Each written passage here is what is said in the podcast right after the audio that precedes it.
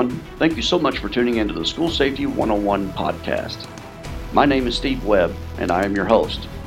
This podcast is sponsored in part by Safe School Systems, providing school safety strategies to better protect our future, and the Safe School Helpline, helping parents and students break the silence to prevent an event. Within this podcast, we discuss 21st century school safety issues and best practices to help keep our kids safe while they attend school.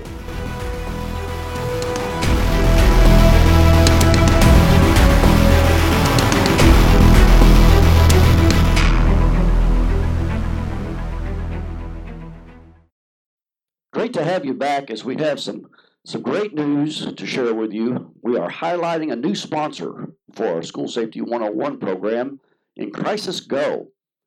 Crisis Go is a digital safety platform that allows you to manage crisis situations and increase community engagement through emergency alerting, access to digital checklists and maps, bully and incident reporting, crisis training, and so much more. I've used CrisisGo in schools since it was developed several years ago, and I believe that the better the communication, the better the prevention and response. Give them a call at 314 669 9022. That's 314 669 9022 and give CrisisGo a chance to improve the safety of the children in your school.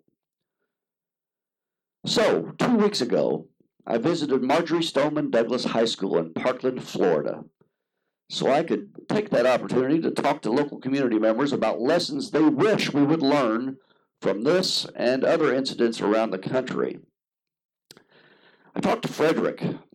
Frederick works at Home Depot and remembers the day vividly. It still brings tears to his eyes, and the fact that someone apparently vandalized one of the memorials just makes the pain worse, he said. But something else he said that day really struck me and says a lot about our world. He said, Look at these houses, referring to the neighborhood around the school. He said, These are rich people. This isn't supposed to happen to rich people. Other than the obligatory, I never thought it would happen here, he clarified the very issue with complacency and the belief that some schools are actually more likely to experience these shootings, which is blatantly false. But the fact that some people still believe that after countless media depictions of murders in schools whose simple target is the school, not a social class, not a gang ridden urban area, not some racially charged entity, just a school.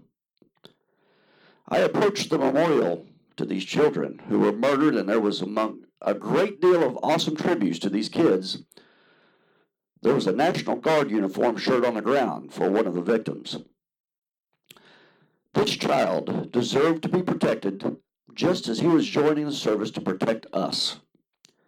I couldn't help but wonder as I walked on the parking lot that, that Nikolas Cruz walked through to get to these children why he wasn't stopped when they had so many opportunities to stop him and potentially prevent this incident.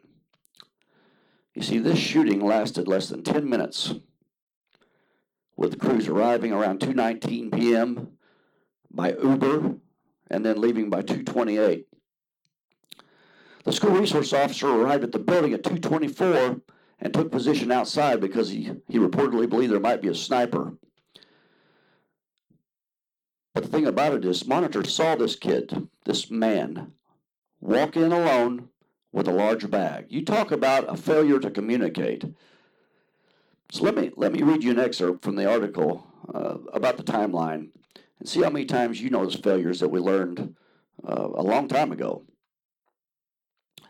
So at 219, the uh, the shooter arrived.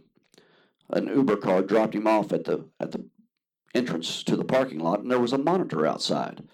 That monitor radioed, radioed in. He's coming into the buildings, and another monitor inside the building had an opportunity to address him and didn't do it.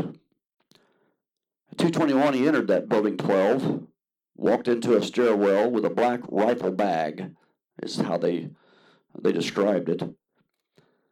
He ended up opening fire within 15 seconds, firing into multiple classrooms. But here's the thing at 222, the fire alarm went off, and automatically kids began ab- evacuating. When they evacuated, he had kids in the hallway and he had easy targets. 223, the school resource officer issued a radio alert warning of shots fired. At 228, the shooter ex- exits the school and runs toward the tennis courts and heads south. He blends into a crowd of students as they flee the campus. They didn't even know he was gone because their surveillance video was time lapsed several, several minutes. So he blended in, ended up going to Walmart just down the street, buys a drink at the Subway restaurant, and leaves on foot. At 341, an officer with the Coconut Creek Police Department arrests Cruz in a nearby neighborhood.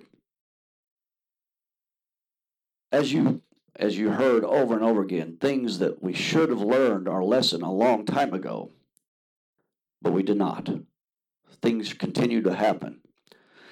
I also wondered what was different about this that it would attract such a reaction from the nation to stopping these shootings. Where was this uproar after the Marshall shooting or the hundreds of other shootings in our school? Why isn't there an uproar about child suicide as well? In 2018, there were over 200 shootings in schools. 200.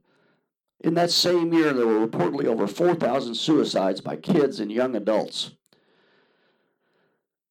This Nikolas Cruz was sent to a special school due to his behavior. Out of sight, out of mind.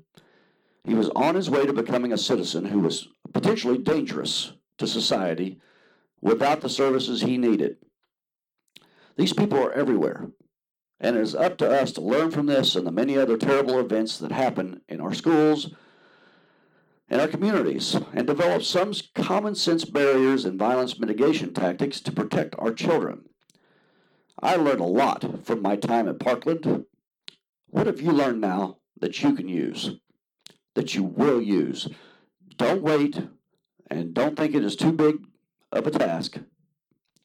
All it takes is one tactic implemented, and that could be the one thing that saves a life. So we are out of time, so thank you so much for, for tuning in to the School Safety 101 podcast. I hope you gained some insight and motivation. My name is Steve Webb, and you can reach me at www.safeschoolsystems.org. That's www.safeschoolsystems.org with comments or suggestions or any ideas that can help keep our kids safe as we are all in this together for a better tomorrow.